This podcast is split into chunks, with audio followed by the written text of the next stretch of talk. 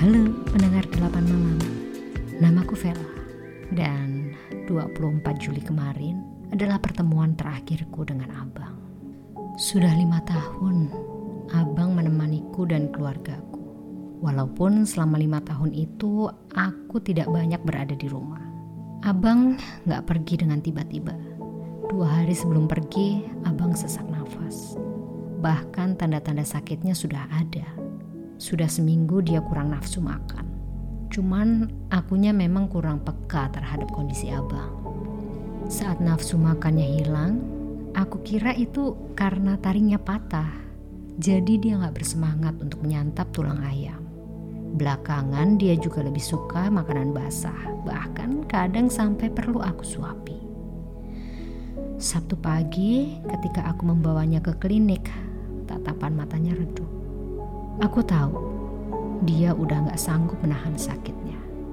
Tapi abang terus berupaya untuk menguatkan diri sampai bertemu dokter. Dan dia memutuskan pergi setelah memastikan aku mengupayakan semuanya untuk abang pergi di saat aku tidak sedang bekerja. Di pagi yang cukup cerah sehingga aku bisa merelakannya pergi. Selama enam bulan di rumah, aku bersama abang. Aku belajar banyak karakter abang yang cuek-cuek manja. Setiap jam setengah tujuh, abang sudah berjaga di depan pintu. Tanpa basa-basi, dia masuk ke rumah dan membawaku ke tempat sarapannya. Setelah sarapan, dia lebih suka berjemur di depan pintu. Ketika siang hari, abang lebih suka tidur di bawah mobil ayahku. Menjelang petang, abang lebih suka main dengan adikku. Dan malamnya, aku lebih suka menyisir bulunya. Lalu kutimang-timang dia sampai kesal.